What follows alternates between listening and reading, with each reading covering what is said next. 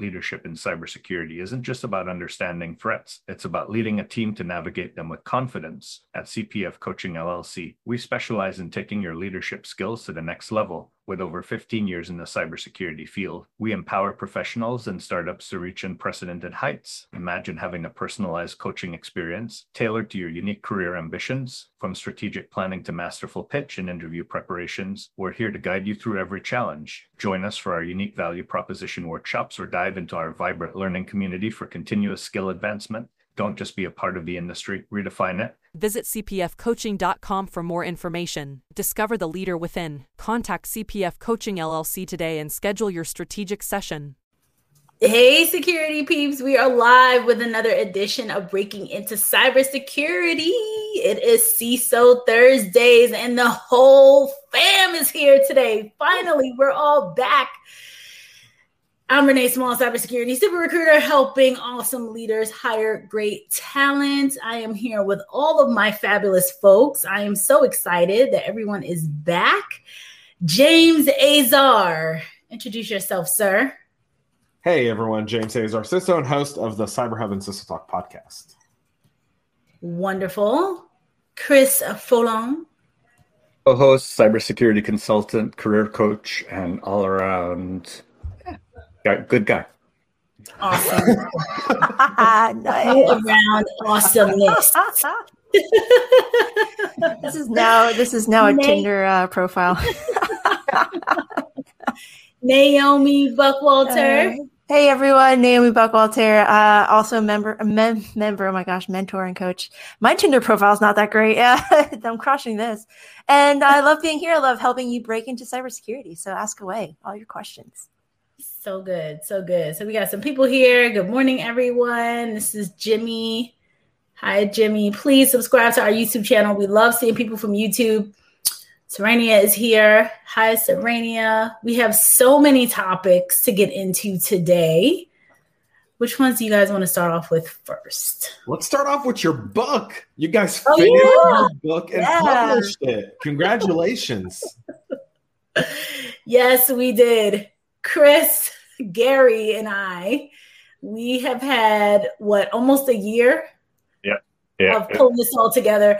And for me, I started interviewing people like before this. So it feels like it's almost even longer in terms of the amount of time it took. But it's such a great experience because we each brought a different perspective. That's why I think this book is so um so cool. So you know, me coming from the recruiter side, Chris coming from a practitioner and um, professor side, and then Gary coming from the CISO side, you know, as to how people, how to help all different types of people break into the industry. So I'm excited about it. We already hit what number one on job hunting, I think. Uh, on yeah, on the first day it was number one. We're we're down to like number thirty five right now, but oh, wow. um, still doing good. Um, considering that there's like tens of thousands in there. Um, but the the origin story of this was that um, after two years of doing breaking into cybersecurity, I thought like, what if we could sync if we could summarize all the different tips and tricks that we we've come up with over the years and i started writing it down i'm like renee do you want to tag in here? And then um, i knew gary also had a publishing uh, company so i thought why not reach out to gary? Because i know he publishes all sorts of career advice and stuff on his different mediums and he's like that would be amazing because we have he has a, a, host of different um, articles that he's written throughout the years that he could um, craft into this message. And it's been literally a year of going back and forth and um, finding the best way to summarize and condense all this information for everyone. Yep. So there's a link. I don't think it's uh I'm gonna put it in put it in LinkedIn too. Um Chris, if you can. So, yes. um, so yeah, it's been um, a labor of love. Like Chris said, he had his stuff. I had interviews going um, to piggyback off the first book that I did, which was Magnetic Hiring. So, really looking at it from magnetic hiring was like a peer to peer, me helping other recruiters recruit cyber talent. And then um, what I learned from doing that, along with what Gary had and what Chris, what Chris had, um, I thought was pretty cool. So it is, it's exciting. It's very exciting to be out there. Um, so we can't wait to to hear what people think about it. And it should be a relatively easy read. I thought I read through it pretty quickly the first time or two. so well, that's because you wrote it. Of course, it's easy read. Not by I say so myself. I do say so myself. So yeah, we need the security peeps to check it out. Um, and I, I'm thinking that we will eventually will do some some conversations just around some of the topics, some of the things that we talked about. But it's it's literally a lot of the stuff that we say here on CISO Thursdays and some of these other um, conversations that we've had over the past couple, almost three years, talking to people about breaking into the industry. Absolutely, and I think it's just uh, a, um, a way of getting it out past our our audience, and people can share share with their their their network, their peers, and just spread the message. Yeah, for sure. Um, so I want to get a signed copy of your book. I just want to be clear about yeah, it. Yeah, when's the book signing? to my bookshelf, so I'm ordering a few from Amazon and um, Renee and Chris. I need, I need, you know, your John Hancocks on those books, please. They could well, be worth have... a lot of money one day. You never know. Mm-hmm. Mm-hmm. Absolutely, you'll just true. have to come back up to the DC area and actually meet us instead of just hanging out with all your other special people. You know, it's not my fault. Last time you two were busy when I came up, right? I should have put a moving box in your hand. You should have. Yeah, that, that would have been that.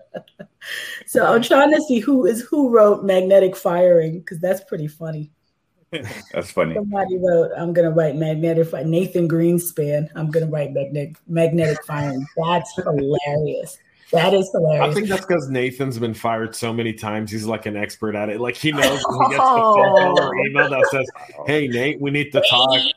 You know, like you know, oh, no. if you've ever seen like the NFL, like when they do like the uh when they used to do um what was it called the show on HBO where they'd follow the football team during training camp and they'd go to like people who walk on or free agents and would be like, Coach wants to see you. And he says, yeah. bring the playbook. Yeah. Like, that's the most dreaded thing. Like you're about to go get fired, right? That's why they tell you bring the playbook.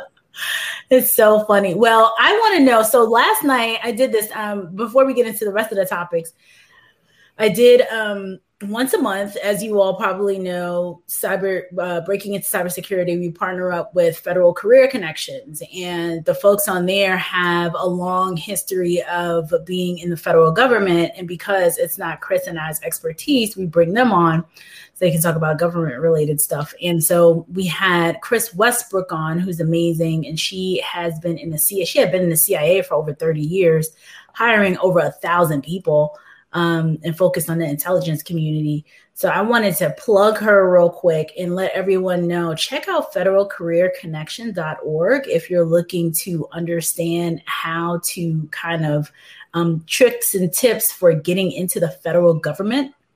Um, because she dropped some jewels last night. Um, it's posted on our, you know, on my um on my feed and on YouTube and everything else. But she's actually having hosting a free workshop so check that out. The federal government is more open to folks that don't have experience than you know more the the they just have much more um, opportunities. And she also shared that 80% of the op- or 70 something percent of those opportunities are outside of the DC metro area. So I know we get viewers from all over the country and so she shared that yesterday, which I thought was awesome information. So if everyone wants to kind of chime in and say where they are, that would be cool too. We want to know, we definitely want to see where people are are um are viewing from and definitely connect with Chris Westbrook and check out federalcareerconnection.org. So that is that. So I'm going to shout some people out and then we'll get into topic number two, which is Naomi's stuff. We've been busy. We've been a busy little group here.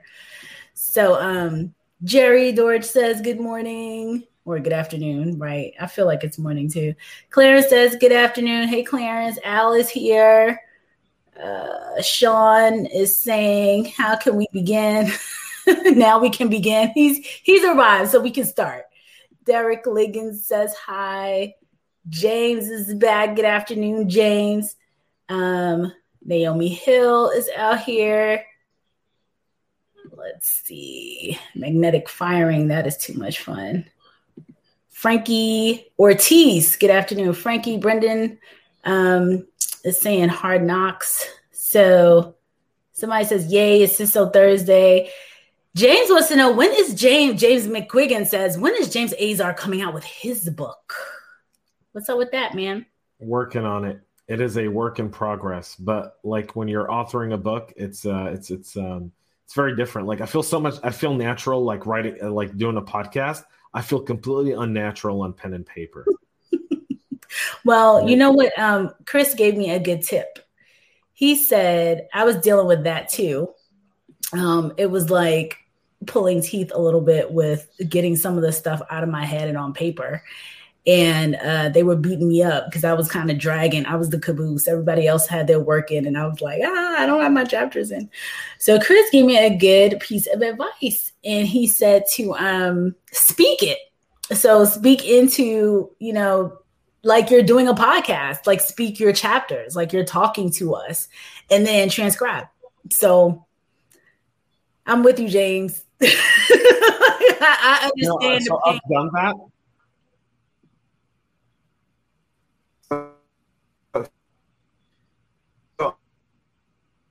I'm, I'm worried to have. Is it my connection that's bad now? I don't know if it's mine. Oh, no. no so um, I, I, just I just want to point something out that um, this has been happening forever. Um, yesterday, the same thing happened on town square last night. We had every 15 minutes, like our feed would do something similar. I think oh, this is a StreamYard bandwidth issue. Mm. Mm. StreamYard must have so many people on now that or, everyone or has a podcast. A LinkedIn YouTube issue because of the amount of people that live stream on, on YouTube and LinkedIn. Yeah. Yeah. Like, we were talking about that LinkedIn issue last week. How diff- yeah. how you know so many people are now on LinkedIn, or a couple weeks ago, not last week. Um, so Jane says, yes, we're gonna get get a book signing going. Sean is ordering it. Thank you so much. Yay, it's Cecil Thursday. Who said that? Yay, it's Cecil Thursday. Oh my God, so many people. Oh, Chris. Chris Van Gorder says the CISO Thursday, so that's awesome. All right, folks. So we're gonna get into Naomi, then I'll shout more people out after that. So Naomi, tell us about your new venture. Oh my gosh. Thank you everyone for volunteering. I got over 600 responses, 600 volunteers. Now I don't know what to do with any of you guys. Uh, I need some major help because my original thought was just to create some static HTML pages uh, and telling people why it's important and how easy it is to hire new people, entry level folks with zero years of experience and zero CISSPs. And it's possible because I've done it, James has done it, everyone has done it. So please uh, come and volunteer, but I do need help. Uh, I need board members. I need website designers. I need people who are great at communicating and reaching out to hiring managers and talking to them. So uh, I'm going to be. Yeah. You know, you know what we should do on your website, and I'm I'm throwing out an idea here, and maybe we'll create a group project out of it um, job descriptions, uniform job descriptions yes. for entry level roles. Uh, that's yeah. That's and now this now that I have 600 volunteers, I'm like, how can I tap into the talents of everybody? So the by the way, this nonprofit venture of mine, Cybersecurity Gatebreakers Foundation, go to cybersecuritygatebreakers.org. The idea is to change the mindset in the hiring managers uh, because the skills gap is a myth. I believe there's a demand gap that exists in the minds of hiring managers because we don't understand that uh, it doesn't take five years of experience to do an entry level job. He just takes the right fit and the right intellect and the right motivation. So let's see how we can close the gap in cybersecurity because I don't you think mean, there's a skills gap. Naomi, you, think, you, you don't think that an entry level SOC analyst requires a CISSP? Yeah, can you believe it? I just don't. Uh, Naomi, it's it's a it's an underscore requirement that you should have a CISSP to be a SOC analyst. Na- Naomi, I actually have an idea for you. Yeah. Uh, I was reached out to by a gentleman named uh, James Goepel, and uh, he does a lot of work with the CMMC. But one of his ideas was to introduce uh, standard job descriptions through like a government government initiative like CMMC, where they make that a requirement of the contracting and use that mechanism vehicle as a way to help standardize uh, the approach across the industry. That would be amazing. And that's kind of what I was hoping for, but I was just trying to start small. But now that I have 600 volunteers, how can I best use them? And uh, most of the folks are trying to break into cybersecurity. Put this on your resume. This is exactly what we're talking about when we say volunteer or join open source groups. This is it. Like spend an hour or two a week, pitch in however you can, and you can put on your resume. Like I helped with this project or whatever, and then show your your your contributions. That's what we like to see as hiring managers. That's all. Excellent. That's all. That's just it. this little project I've been working on. Well, we are beyond excited. I'm I'm over the moon excited um, for this project because, as you know, the reason why we're all here is for the same reason, mm-hmm. right? More people into the industry. So, kudos! I, we've been waiting patiently for it to be official. So, super excited about that. I think you're going to get a bunch more volunteers chiming in. Um, I also have to I have to connect you with a person too who's working on these puzzles.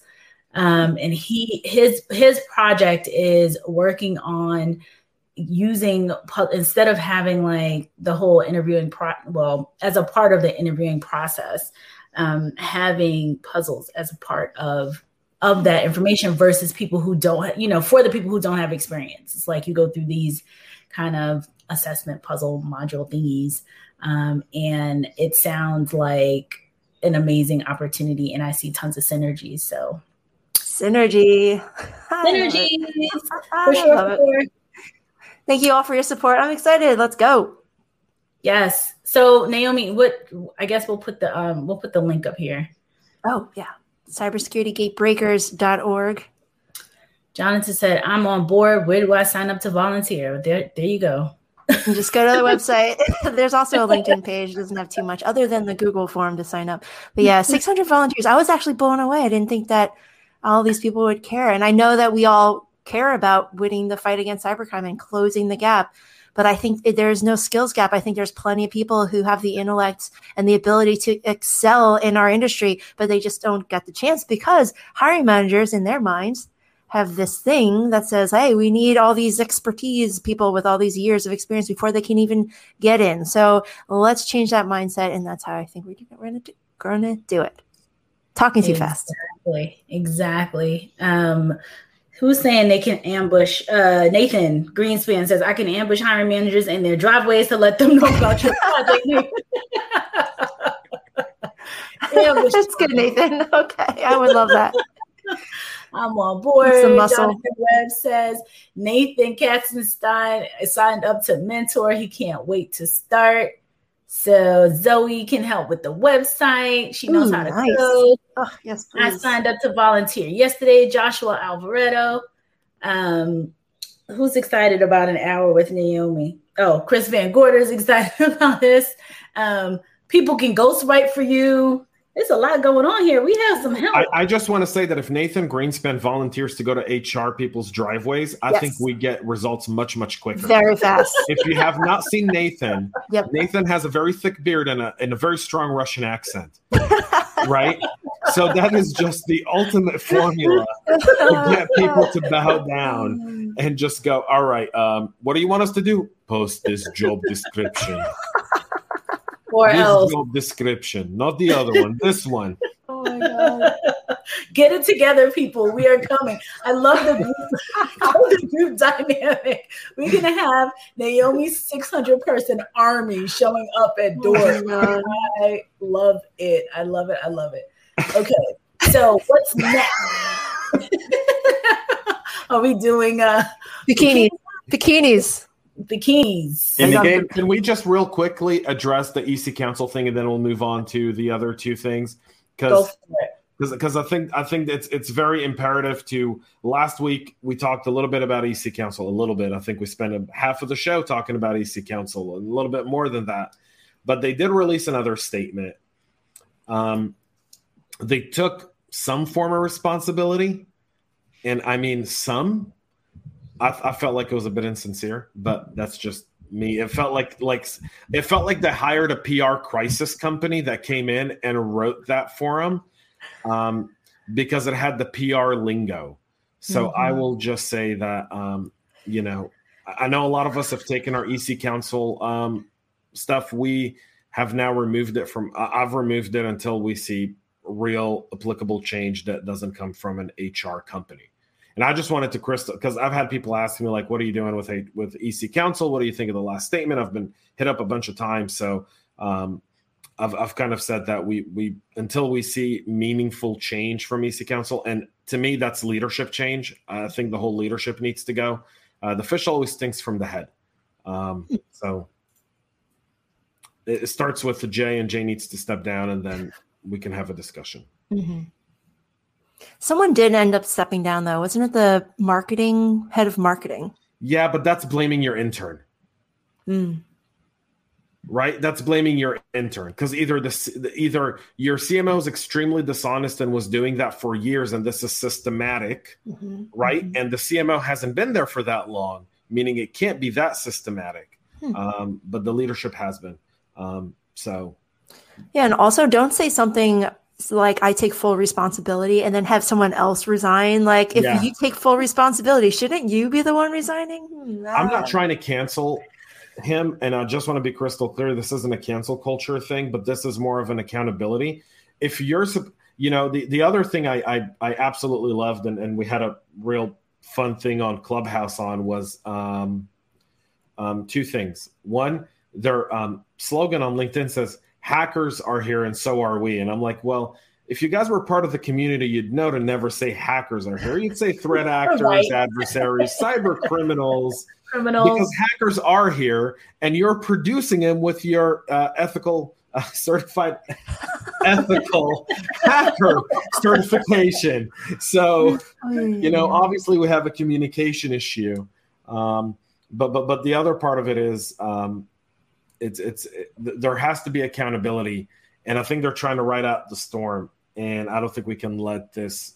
I'm gonna keep. I'm gonna start a EC Council watch hmm. uh, on my podcast every single day. Wow. Um, and it's gonna be how, how how long has it been since Jay hasn't resigned until he steps down? Oh God. Oh boy. Uh, days since last EC Council incident. Zero. Yeah, days since yeah, kind of like accidents, right? days since your last cybersecurity incident. Can you imagine if CISOs had that on the board? it wouldn't be days; it'd be hours since your last cybersecurity. Oh yeah, we went three hours without one. We went three oh, hours without it. So cringe. Nathan Katzenstein said, "Nowadays, taking full accountability has no consequences." Yeah. Yeah, I mean, you're right about that being all PR. Like by this time, they probably have a PR firm on retainer. Like, oh, we had another incident. Can you just like this is just a shameful at this point. EC Council, like, get better, man, do better because you're making us all look bad. If we're all on the same team, and we are, we're trying to make you better here. It's one of those like, uh, is there a good analogy in the army? Like, if one person falls, you know, like bring them back. Like you leave no man behind. No man behind, exactly. Yeah. Exactly. So if you are falling behind on the battlefields, EC Council, we're here to pick you back up. Like, like look to us as an example of like how to do it right. Like not just us on this on this panel here, but look to any other great org like ISACA does it really well. They're not in it for the money, and we can tell EC Council pretty much you're in it for the money at this point. Like we can tell, you can do better. Such I don't mind that they're in it for the money. I'm a capitalist. If you want to do that, that's fine. By all means, go for it. I don't give a shit but at least do it do it realistically, meaning don't be unethical in your pursuit of capital. Right? Right. And if you're going to have ethical in most of your certifications, right? If the word ethical is in the main part of everything you do, then behave the way you are or don't do it at all. Right. James, said, James McQuiggan says number of days since last hour incident needs to be in every office. Help drive a better culture. Yeah, the only problem is it's not days. Like it would be it's like literally, yeah. It would, it would beat people down. They'd be like, "We were on one day yesterday. How are we on zero again?" Right? minutes, minutes. This was a comment from before. Ben says, "We're calling because your car warranty is about to expire. Scratch that out. Hiring practices are." the, the spam calls coming from Na- Naomi's army. it's just Nathan standing at your driveway. Uh, oh my god. Uh, they're like the Papa John's pizza of cyber. Whoa, we're throwing Papa John's. We're subtweeting Papa John's now. I actually like Papa John's. I like Papa John's. They're They're fulfilling. Okay. But I mean, but with yeah. EC Council, it's more like, you know, fool us once, shame on you, fool us twice, shame on us. Except what time are we on now? What what number chance have we given you? It's like it's beyond 25. shameful at this point. It's shame on all of us for letting you get past this point and to get this far with this. Yep. EC Council, do better. Do better. Bikini yep. Gate. Here we go. Yeah, let's talk about bikinis. Let's talk about bikinis. OMG. How does this even happen? So it it started with um, a lady um, in cybersec posting a picture of her in a swimsuit, and someone trolled her, and then um, everyone in support of her started posting pictures of them in bikinis, um, including myself. Um, I I wasn't in a bikini, but um, other allies posted pictures of them outside yes, in swimsuits. Do you want to explain why the person was trolling in the first place? Well, they were trolling because they they they said that it was unprofessional to show a picture of them in quote unquote underwear, um, but it was a swimsuit. First of all, second of all, I don't see what's wrong with if you look good and you want to share how you look or how you feel with the world. It's your personal profile, like people have no right to to to monitor and share like what you want to share on your own feed. If you don't like it, keep on scrolling by, um, which is essentially the summary. But um, it became a trending topic on uh, Twitter, and even Vice wrote about it mm-hmm. um, in their tech section, um, highlighting how much women get harassed for their looks and everything like that. So, yeah, and you, James, you look like you had something Did to it become a calendar though? I am. Uh, so, so it did. There's a calendar component. Someone, but that got that got deleted. Someone yeah, in deleted. someone in India decided to take all the pictures and create a calendar and started charging people for oh, it. Gross. Um, but it it got pulled down off of Twitter really quickly, mm-hmm. and uh, then there's an idea that someone said that they would create a calendar just for charity and donate all of the proceeds to uh, junior women to go to conferences and things like that. Wow. I don't know if that became a true thing or not, but uh, that's that's what I know about it. It's crazy. Ugh it, it went from like terrible. It, first, it went from like, "Hey, it's a bikini pic. Don't post bikini pics because you're you're an infosec, and you say you're only going to tweet about infosec, but you didn't." So that's what the troll says. Like, I only followed you for your infosec content, and then the lady with the bikini is like, How dare you? This is my feed. Like, go away. Right. And so everyone in solidarity said, Here's my bikini pic. Awesome. We feel re- really great. And then we felt terrible within the next 12 hours when someone stole the pictures and made a calendar and started charging for them. And then we're back up at the top. Right now, it's like a cycle. So now we're at this feeling of like solidarity again, which I kind of like. But why are we constantly doing this to ourselves, to, like people? It, we're always like, bashing each other, bringing each other up, bashing each other, bringing each other up. It's exhausting. Jeez. I just want to point out that um, you guys just made me go to Twitter. And I hate it. I hate I hate both of you for it. Uh, and I don't say that lightly because hate is a very strong word. Mm. but I feel like I just went down a. Uh, I feel like I'm at the dirtiest, skankiest club on planet Earth, and I'm in the bathroom, and it's disgusting. That is Twitter. Like piss, yes. and that's pretty much Twitter. That's what I feel like right now. So Nathan says it's still a free country. Hard to believe at times. Mm-hmm. Galen is. I'm still seeing bikini pics today, and it's such an awesome display of solidarity. Hey, Galen. Uh, what if you cyber so hard that you need a bikini to check the underwater cables? yeah, your underwater data centers. That would be hardcore. Nathan Greenspan. So James says, James McQuiggan says, um, if you post pictures online, you lose control of them. People will use them for their purposes. Hashtag risk. Yeah. that it is a downside. Which I saw. Time out. I saw time out. She reposted, or she, you know, I saw the ones this morning where she said, "I'm not taking my pictures down." You know, I did post them in my personal feed, but you know, who gives you the right to turn it into a calendar? Um, and I saw some comments like this, you know, pretty much saying like, "Hey." Twitter, if you put it on Twitter, is public. It's you know open. So but you still own it. You you technically own your your own copyright to something, um, and you could then go after them for that. It's a horrible legal process to do, but so so I kind of want to come at this from a different perspective for just a moment, which is class. So we talk about ethics when EC Council, and then we we lack it on Twitter, and we kind of like swing by it and th- assume that it's okay. Well, it's Twitter. And there comes a time for human accountability and class. And if that person, if any person wants to put a picture of them anywhere in a bathing suit, they're fully entitled to do so. That is your God given right to do it on, in this country. It's also someone's God given right to comment on it, right? And say it's unprofessional. And then you know what you do? You block that person and game over and it moves on. But we tend to sensationalize stuff a little over the top and, and we, we take away focus from the things we should be focused on. Mm. It's like we're trying to put out so many fires. We're trying to deal with so many things that not only threaten our organizations and our personal lives, but also can impact um, our national security and our way of life and our financial future.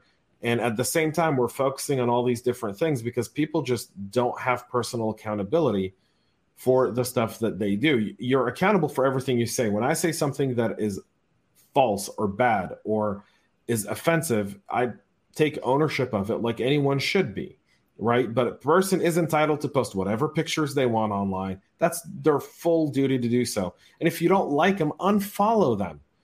Just un- like, why is that hard? Like, unfollow the person. It's or ignore it or mute their feed for seven days. I don't know, 500 different ways to, to, to go about this. Um, instead, we're, we're, we're taking focus away from the things we should be talking about that are important for our industry, like helping people get jobs in an economy that is where we're one of the only industries that's actively hiring um, to give people a decent salary and a decent living, right? Because all the other places that are hiring at the moment are all you know, in in service industry, right? And mm-hmm. there's nothing wrong with the service industry, but a lot of people are looking to transition from the service industry and work in industries like ours. And we're taking away that focus to talk about, you know, Bikini Gate, which to me is a loss of focus. It's a loss yeah. of focus of where we need to be. And where we need to be right now is opening doors for each other, helping other people get in. We've got real challenges in every single organization from giving people an opportunity to, to to break into cyber to helping people cross train into security from you know in a, in a mid-career change. I can't tell you how many people have reached out to me that are in the middle of their careers that are you know working in ops or hr and they're looking to transition to security. And they're wonderful leaders. They're great leaders because they've got the in like untan like soft skills that you, you want people to have but they just don't have the technical chops right? Like why aren't we talking about that because that's not as sexy and interesting and fun but but but that solves real problems. Sarcasm. No, you're right, James. You're right. I mean, the the whole currency of the internet is all about rage. It's like how much rage can you show off, right? And it's like uh, more rage equals more followers, and more followers equals more sponsorships. Like I don't really know how it translates into money, but if you take your attention, it's the attention economy, and you're able to channel that into like, oh, how dare you post something against my bikini pic, right? You start this whole rage thing. People start paying attention, and then you're right, James. We take take away the focus from where it matters. We're focusing on the wrong things. Even the fact that we're talking about this makes no sense. I mean, like it, it goes against your point. Like we are trying to um, focus on the wrong things. So uh, I hear you. It's a it's a really good point. Like Very get rid of sexism. Stop being sexist. Women are entitled to post whatever they want. It doesn't mean anything about them. There's no reflection of it. Get over it. Men, get off your soapbox. Stop acting like little idiots. All right. Just move on and do the work you need to do and everyone in infosec focus on our adversaries because that's where we need to be focused and not on each other and let's hold each other accountable, like we're doing with EC Council, right? That is one example of an industry coming together and saying, we're going to hold these people accountable. We're not trying to cancel you, but we want to see structural change in order to trust you. So, what's the difference between holding EC Council accountable versus someone calling out somebody about their bikini online? Like, You're what's the line? So, so one is an organization that prides itself on ethics and is an organization where people go and spend their hard-earned money to uh, get certified to break into security. And what they did is they plagiarized from people who worked very, very hard um, and took their work without even crediting their work, which wasn't very hard for them to do, right? All they needed to do was, uh, hey, this is an article by Alyssa Miller. We're putting it on our blog because, you know, we really stand behind it. And here's a link to Alyssa's blog. Go see the article there, right? Go see the rest of the post there. Whatever. They could have done that, right? That would have been, that's, that's easy to do right? Or reach out to Alyssa and say, "Hey, we'd want to repost it. Would you be interested in posting your blog on our on our webpage?" The difference with the whole bikini thing is that's more of a social constraint issue of just creating outrage because, like you said, Naomi, people want rage, and the problem is we live in a society today where people like dr- like feed off of that, and it's like give me more, give me more, give me more. And and we don't need to be there. We need to be focused on, you know, I, I tell my team, I don't care what you, I don't care who you are, where you come from. I don't care about your background. I don't care about your religion, race. I don't, I don't care about any of that stuff. I care that you're contributing to the betterment of our team. Period. End of discussion. And I feel like that's what we're we're lacking in securities. We're getting outraged over all these little things, right? And you know, that person should have been shut down immediately. Right. And I think everyone's kind of that was the answer to Bikini Gate, where everyone was posting pictures of them in bikinis, right? To kind of say, well, I'll do that. But all we've done is we've played into the hands of so many people who want to do uh, to, to gain OSINT. I mean, speak to anyone who does any open source intelligence right now, and we've given them a ton of da- a ton of information. Last vacation, mm-hmm. color bikini, what your body looks like, any tattoos, or remarks that I wouldn't otherwise mm-hmm. know about you. Mm-hmm. Like we've just given that out. James McQuiggan is absolutely right. There's, you know, um, in, in his previous comment talking about this, once you put a picture up, you know, you have no control over it. Well, we just gave open source intelligence to the yep. entire world on practitioners. On practitioners that should know better. Like we're the people right. that should know better. Yeah. Right? Like we're the people that should know better. Uh, we think we're untouchable at some point. Yeah. No, that's such a good perspective and a valid perspective um, because I think you know we take a step back because everyone's human, right? So you're trying to you're doing your thing, but then you have a you're in a profession and a job where this is this is what we do, this is where we are. So I think what James says is um, so valid. Scott says negativity sells and gets attention. That is what humans do and read. But that's because so, we do that. But that's because we do that, right? Like the clickbait the idea of a clickbait headline, a clickbait anything, and people yeah. run to it, and we reward this behavior. Like yeah. we we do it, we reward this behavior, and we shouldn't. We shouldn't reward this behavior. Nothing made me happier this week than seeing all the news ratings of all the agencies. I don't know if you've seen it.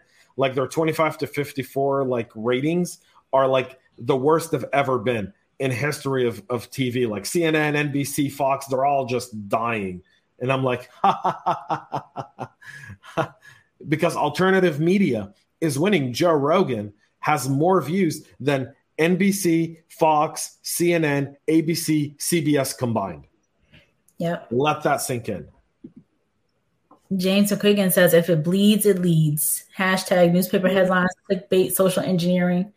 That's true. It has you been know, happening. I had someone I had someone a few weeks ago, uh, uh, last month on on the Tech Town Square. Eddie and I had him on the show. He was a former KGB agent, um, Jack Barsky, who who retired from the KGB, moved to the U.S., became a U.S. citizen. And you want to hear something very interesting that I said? How many of you guys think that um, um, what's his name, um, the FBI?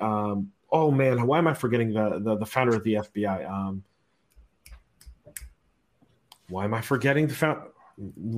I'm literally getting a brain fart here. Hang on. Uh, J. Edgar Hoover. How many of you guys think J. Ed, uh, J. Edgar Hoover was a cross dresser?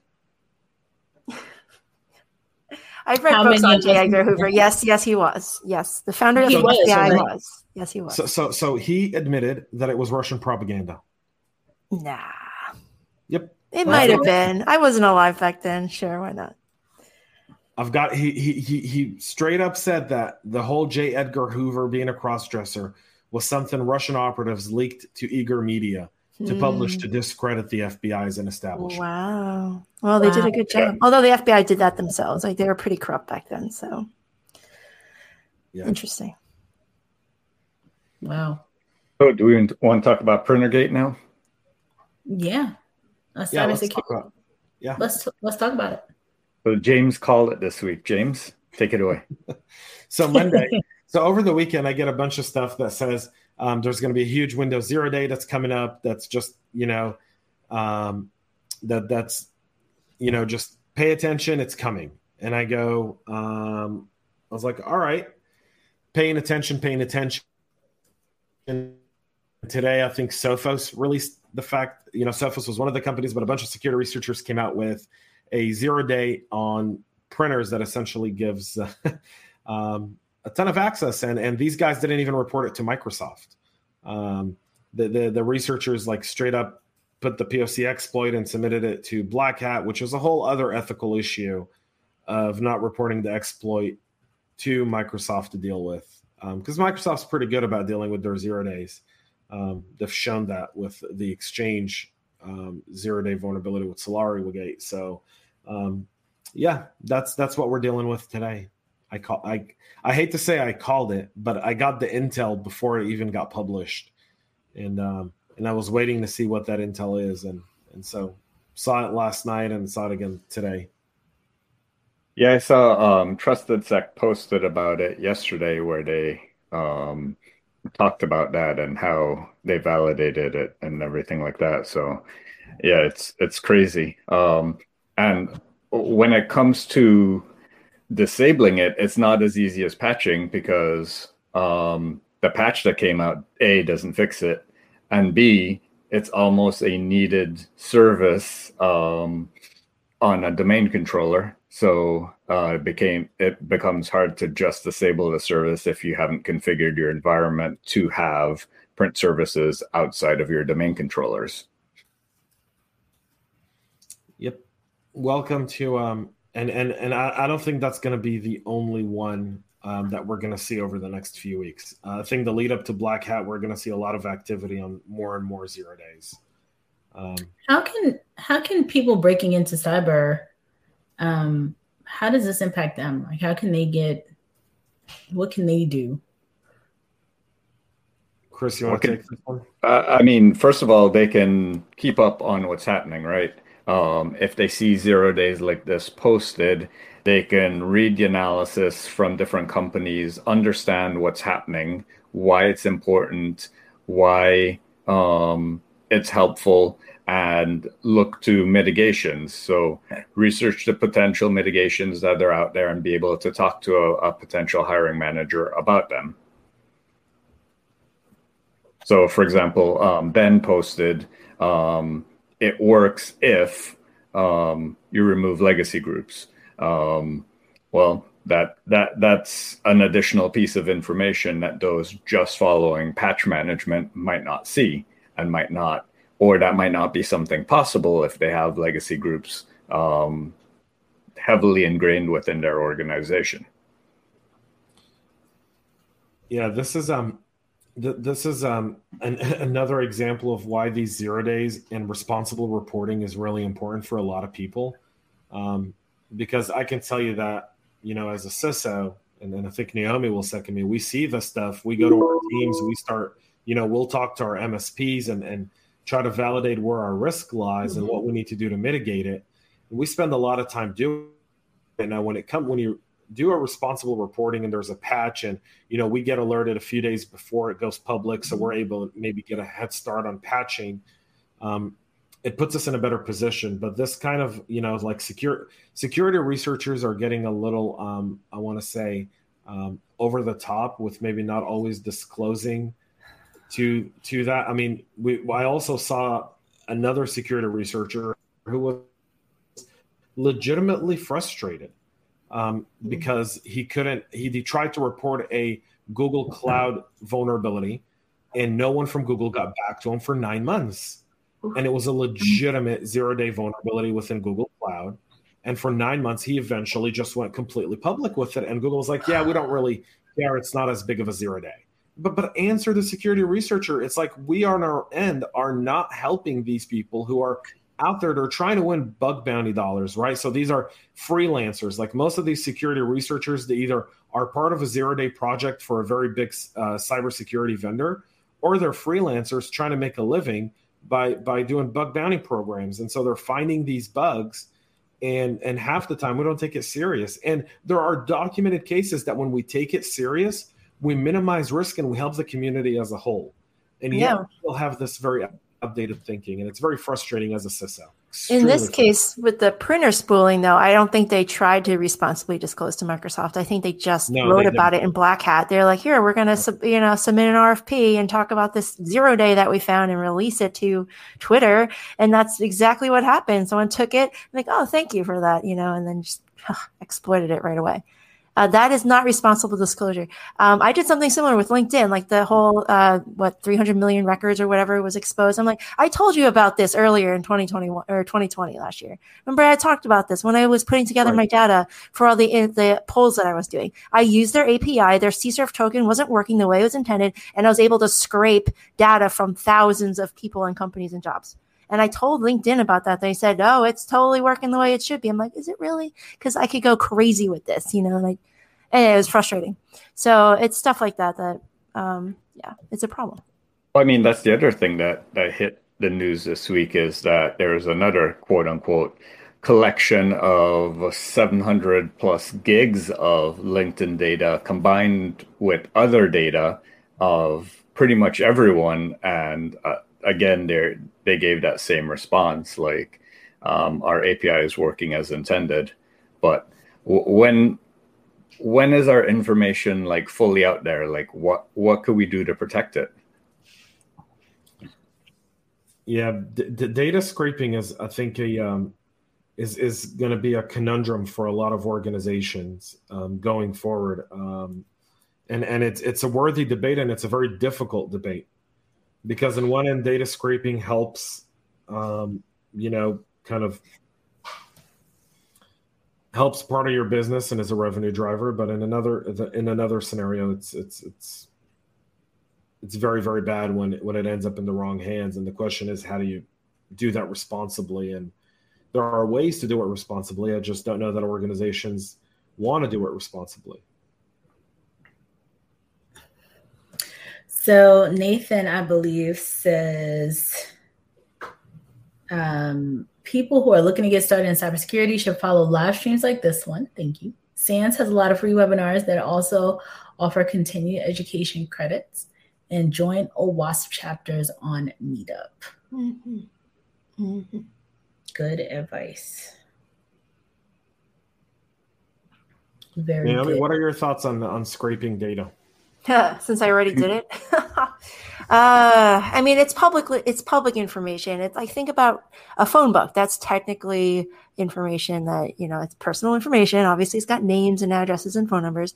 But the idea of being able to take gigs and terabytes of data in like split seconds that is a game changer. So if if if the API on LinkedIn made it really really difficult to scrape the information, to me that's a little bit better than having a CSRF token that didn't work the way it's intended. I can just replay it over and over and over again thousands of times and just scra- continuously scrape data because the API was very helpful with their pagination. So I just kept scraping and scraping data. The API made it very easy for me to scrape the data.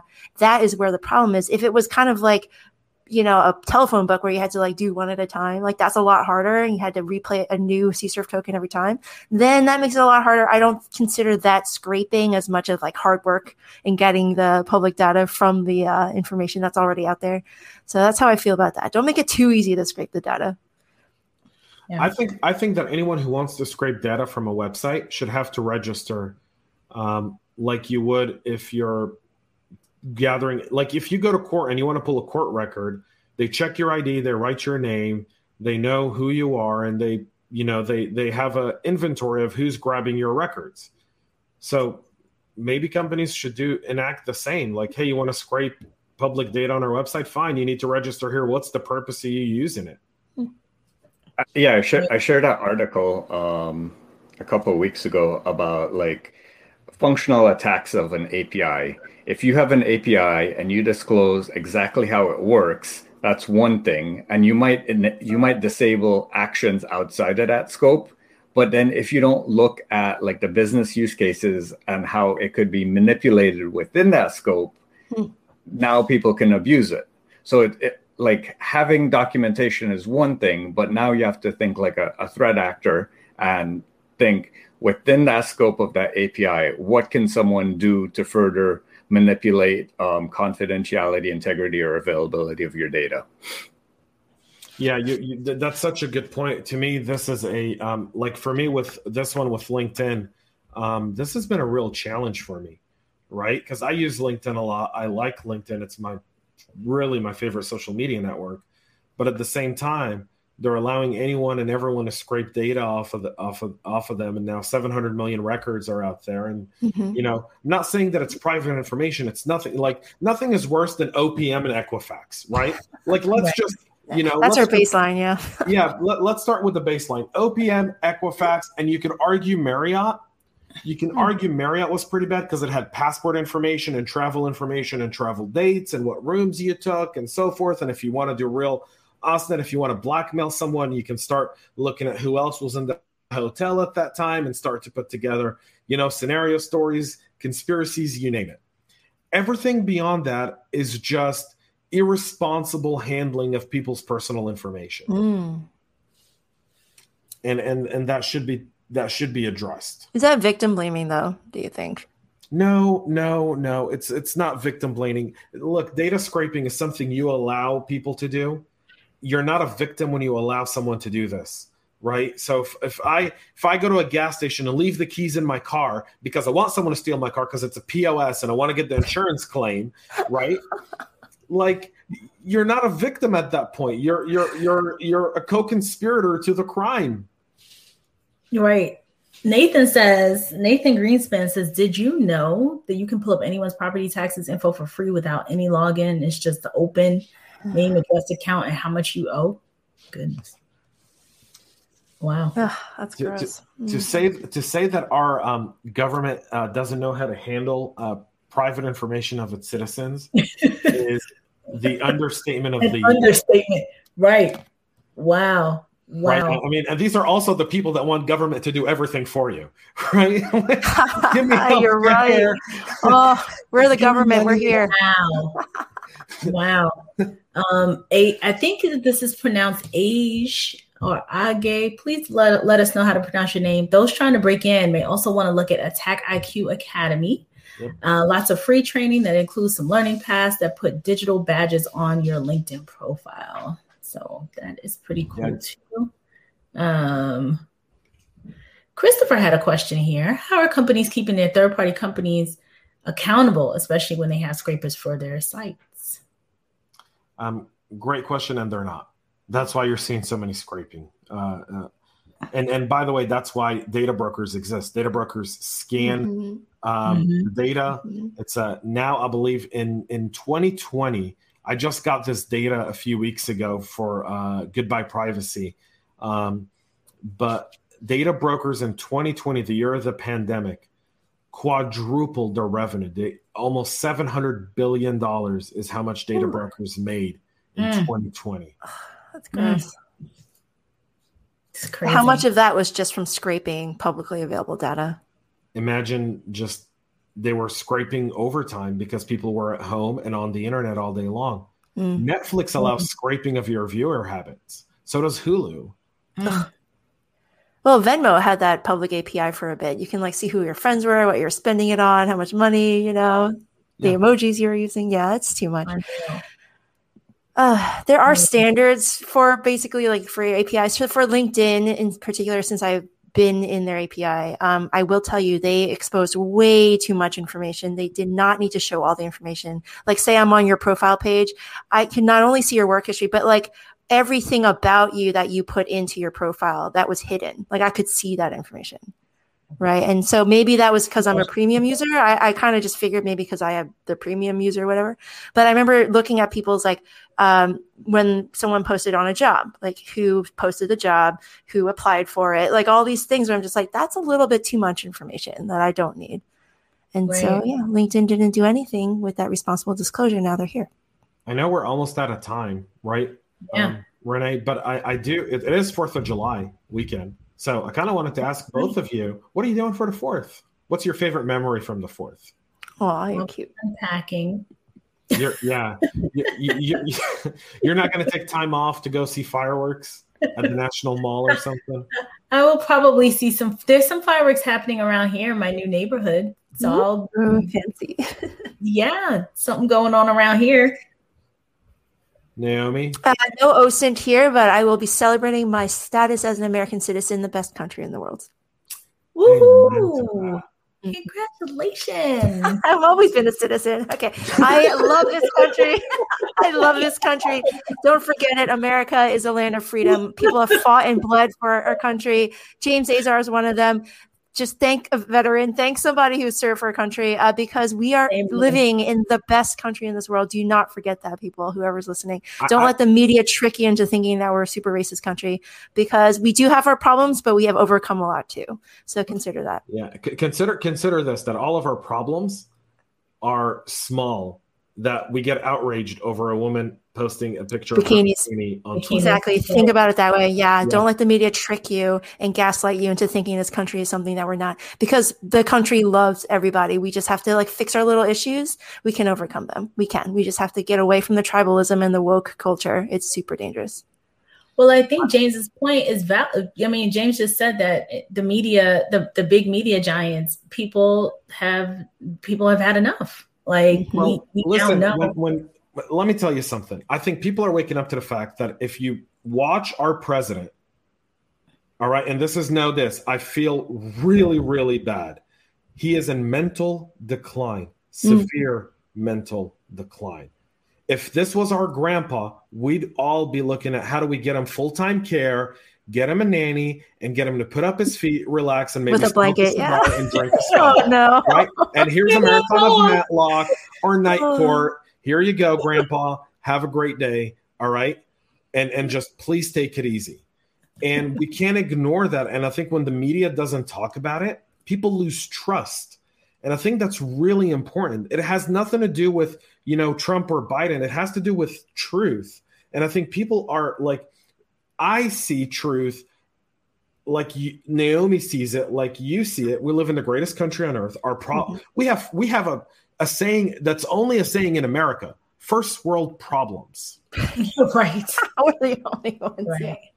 We do. Yeah. We have our problems. I mean, I get it. There's racist people out there. I believe we have racist overcome so much. Yes, there is there That's is racism everywhere. within our institutions. Yes, but what once we call it out, we can move forward. Like let's move forward together. Let's not just keep attacking each other and have these cycles, you know.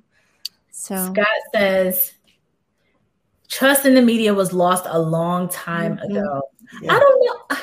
I, I feel like I don't know. It's something with this last year or two or three where especially this last year where it just was so obvious the of the lies or just like you weren't getting news you were just getting so many opinions and like a lot of bobbleheads a lot of talking talking it's just like can i can i get some facts and mm-hmm. let me make up my own decision. And I feel like you weren't getting that. You were just getting all of this commentary. Well, it, it, go ahead, Renee. I'm sorry.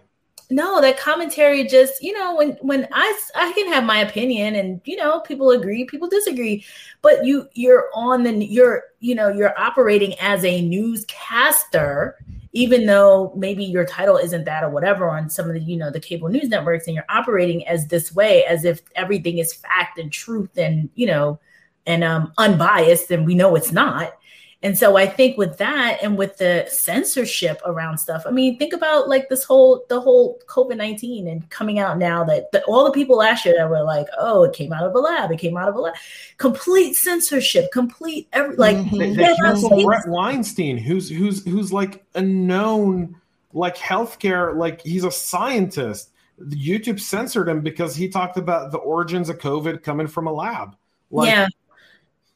It was so much. It's the, the censorship part is, I think, the part that people are really, really like, whoa, like, what is this? Because that's the whole purpose of this place. You're supposed to be able to have freedom yeah. of speech. You say your part, somebody else says their part, and you know it is what it is, and you make up your decision but it's not that you're just getting all one side and hence why people are now starting to go to step away from you know mainstream media and start to go to other places to get other voices to hear what are people on the ground saying like what's happening out there that we're not hearing from these quote unquote credible news sources so yeah. i just um, want to say i want to say i want to say one final thing which is this isn't about um, red or blue uh, donkey or elephant republican or democrat um, or or Jewish, Christian, Muslim, or you know, white, black, Hispanic, or you name it. Th- this is really just about us being able to have dialogue and us being able to to follow our God-given rights on this planet that our that our forefathers created, and that's what we're celebrating this Fourth of July. We're celebrating the Bill of Rights. We're celebrating our independence. We're celebrating the creation of this this experiment that's called the United States of America that's been the longest lasting democracy on planet Earth.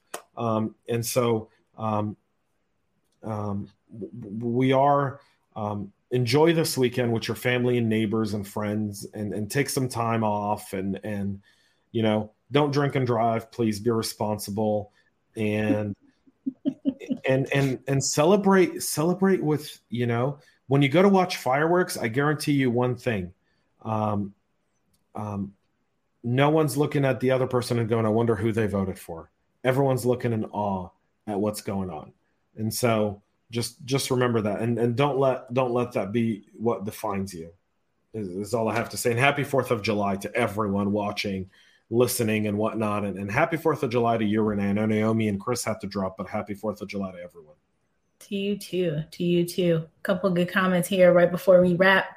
Uh, the media made politics feel like reality TV. I agree. Yeah, Zoe nailed it. Uh, we're slowly turning into our adversaries, China and Russia. And I don't know who, who made that comment. David said, "Well That's said, Nathan. James." That's Nathan. Yep. And uh, I'm going to barbecue in a bikini. so, you know what? In this country, you're absolutely entitled to do it. And hell, if you do an Instagram or TikTok video of it, you might get a million views. Who knows? right, right. All right, everyone. Enjoy your fourth, and we will see you next Thursday. Thank you so, so much for viewing. A lot of engagement today. Yes, we did.